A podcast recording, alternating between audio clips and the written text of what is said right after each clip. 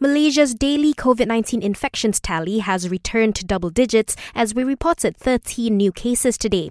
The Health Director General says five are local transmissions while the others are imported. Datuk Dr. Noor Hisham Abdullah says of the local cases, three are from KL while the rest were detected in Sarawak. Yang di negeri Sarawak, dua kes severe acute respiratory infection ataupun SARI telah dimasukkan di Hospital Umum Sarawak the death toll still stands at 121. All family entertainment centers, including karaoke centers, will be allowed to resume operations during the Recovery Movement Control Order. However, nightclubs, pubs, and discos must remain closed for now. On another note, the number of people allowed to attend social events such as seminars, religious gatherings, and weddings is no longer capped at 250. Instead, the limit will depend on the size of the premises.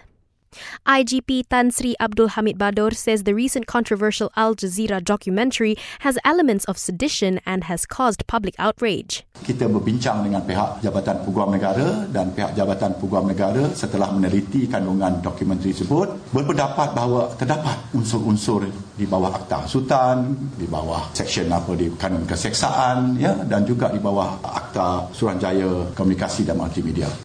Meanwhile, Bukit Aman police have taken the statements of six individuals in connection with the documentary. Starting midnight tonight, the price of petrol will go up by 7 cent per litre, with RON 97 at 2 ringgit and 2 sen, and RON 95 at 1 ringgit 72 sen per litre, while diesel will be priced at 1 ringgit and 87 sen, up 3 sen per litre. And elections officials in Singapore have apologized to voters who had to wait in long queues at polling stations, saying it was because of COVID 19 measures put in place.